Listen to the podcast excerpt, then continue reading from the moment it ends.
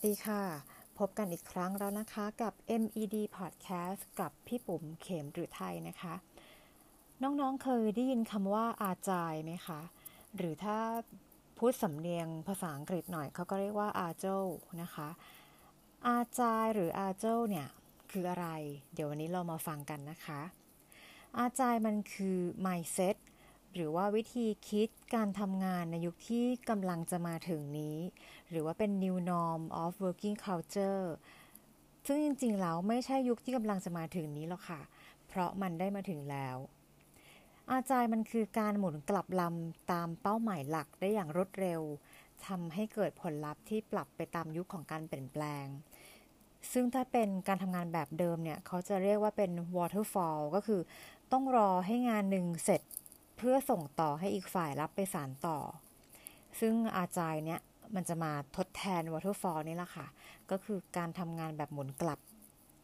หัวใจหลักของอาจายมันคือข้อแรกนะคะก็คือให้ความสำคัญกับคน แล้วก็มีปฏิสัมพันธ์กันมากกว่าทำตามขั้นตอน หรือว่าเครื่องมือที่โดยที่เน้นไปที่ people แล้วก็ communication แล้วก็เน้นไปที่ goal ค่ะ ข้อ2เนี่ยอาจารย์เนี่ยให้ความสำคัญกับผลงานที่นำไปใช้งานได้จริง มากกว่าเอกสารอ้างอิงที่สมบูรณ์ 3. ก็คืออาจารย์เนี่ยให้ความสำคัญกับการร่วมมือทำงานกับลูกค้ามากกว่าการต่อรองทำให้เป็นตามแค่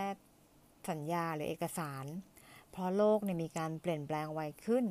บางทีระหว่างที่เราทำงานชิ้นหนึ่งเนี่ย ปรากฏว่าคู่แข่งออกสิ่งใหม่มาแล้ว เราอาจจะต้องเปลี่ยนทั้งกระบวนการทันทีเพื่อรับฟีดแบ็กแล้วก็ให้ทันกับฝ่ายตรงข้ามนะคะ ข้อ 4 ก็คืออาจารย์จะต้องตอบรับกับการเปลี่ยนแปลงมากกว่าการทำตามแผนที่วางไว้นะคะ เหตุผลที่ทำไมเราต้องมีอาจารย์นะคะ ก็คือคนในยุคเราเนี่ยเปลี่ยนแปลงไว จริงๆ แค่อย่างเช่น แค่เข้าเว็บซื้อของเนี่ย ถ้าโหลดช้าเมื่อไหร่ ลูกค้าก็จะเปลี่ยนไปหาแบรนด์อื่นได้แล้วจริงไหมคะ องค์กรก็เช่นเดียวกันนะคะ หรือแม้แต่บุคคลก็ควรต้องเข้าใจเรื่องนี้ แล้วก็ปรับเปลี่ยนสิ่งที่จะมีโอกาสส่งผลระยะยาวในที่สุดนะคะ องค์ประกอบของอาจายคืออะไรบ้าง อันที่หนึ่งก็คือคนนะคะ อันที่สองคือ communication สิ่งสำคัญของ communication มันคือต้อง empower ให้กับคนที่อยู่หน้างานได้ตัดสินใจในสิ่งที่คิดว่าสำคัญที่สุด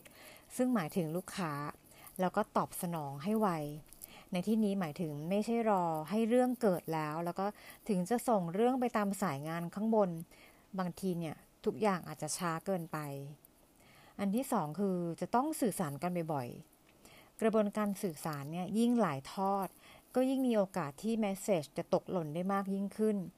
ดังนั้นการสื่อสารที่ดีเนี่ยควรจะได้เจอกันต่อหน้าเลย หรือควรจะมีการ video conference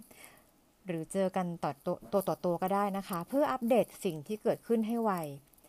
นัดสั้นๆ ทีๆ ดีกว่าการนัดประชุมกันเดือนละครั้ง และคุยนานๆ หลายประเด็น แล้วก็ 3 สิ่งนะคะที่จะเกิดขึ้นจากการใช้อาจายก็คือ 1. เนี่ยเราจะสามารถ เพิ่ม value of work เพิ่มขึ้นได้ แล้วก็คนทำงานเนี่ยก็จะมี value เพิ่มขึ้นด้วย 2. คือเราจะมี greater efficiency ก็คือเน้นผลลัพธ์มากกว่าการทำตามขั้นตอน ไม่ได้เสียเวลาทำงาน แต่ว่าเราอะมุ่งไปที่เป้าหมายเลยนะคะ แล้วก็สามารถปรับเปลี่ยนแผนได้ตลอดเวลา ข้อ 3 ก็คือ quality ค่ะ การมีอาจารย์ทำให้เกิดงานที่มีคุณภาพ ลดข้อผิดพลาดให้น้อยลงนะคะ เพราะว่า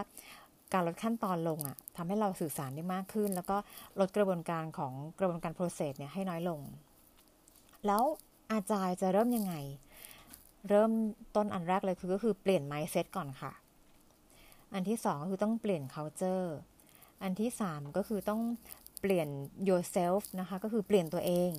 ให้ fit in กับรูปแบบของอาจารย์นะคะ ต่อมาค่ะการปรับตัวสู่ยุคใหม่นะคะ ถ้าเราไม่ได้ให้ความสำคัญกับการปรับตัว เราอาจจะรู้ตัวอีกทีก็คือ เมื่อเราตกยุคปรับตัวไม่ทันแล้วก็ได้นะคะ ดังนั้นถ้าเราต้องการพัฒนาตัวเอง สิ่งที่เราต้องทำคือเปลี่ยนตัวเองในสิ่งที่มันไม่ work อีกแล้ว ให้กลับมาเป็นการทำงานที่ทันสมัย ซึ่งการนำกระบวนการ agile มาใช้เนี่ย ก็จะทำให้ตอบสนองต่อการทำงานได้เร็วนะคะ พวกเราเองก็เช่นเดียวกันค่ะ เราลองนำกระบวนการของ agile มาใช้นะคะ ก็คืออย่างที่บอกค่ะ เน้นเรื่องคน เน้นเรื่องของการ communicate กันให้เยอะขึ้น ปรับกระบวนการทำงานให้เร็ว ตอบสนองให้ไวนะคะ แล้วก็เน้นที่ผลลัพธ์ค่ะ พี่เชื่อว่าถ้าเราได้ปรับเรื่องของอาจารย์มาใช้ในการทำงานเนี่ย เราจะทำงานได้อย่างคล่องตัว แล้วก็เกิดประสิทธิภาพได้สูงสุดค่ะ พบกันใหม่นะคะกับ EP หน้านะคะ กับข้อคิดดีๆ เรื่องของการสร้าง performance แล้วก็ productivity ที่ดีกับพี่ปุ๋มอีกรอบหนึ่งนะคะ วันนี้ไปก่อนละค่ะ สวัสดีค่ะ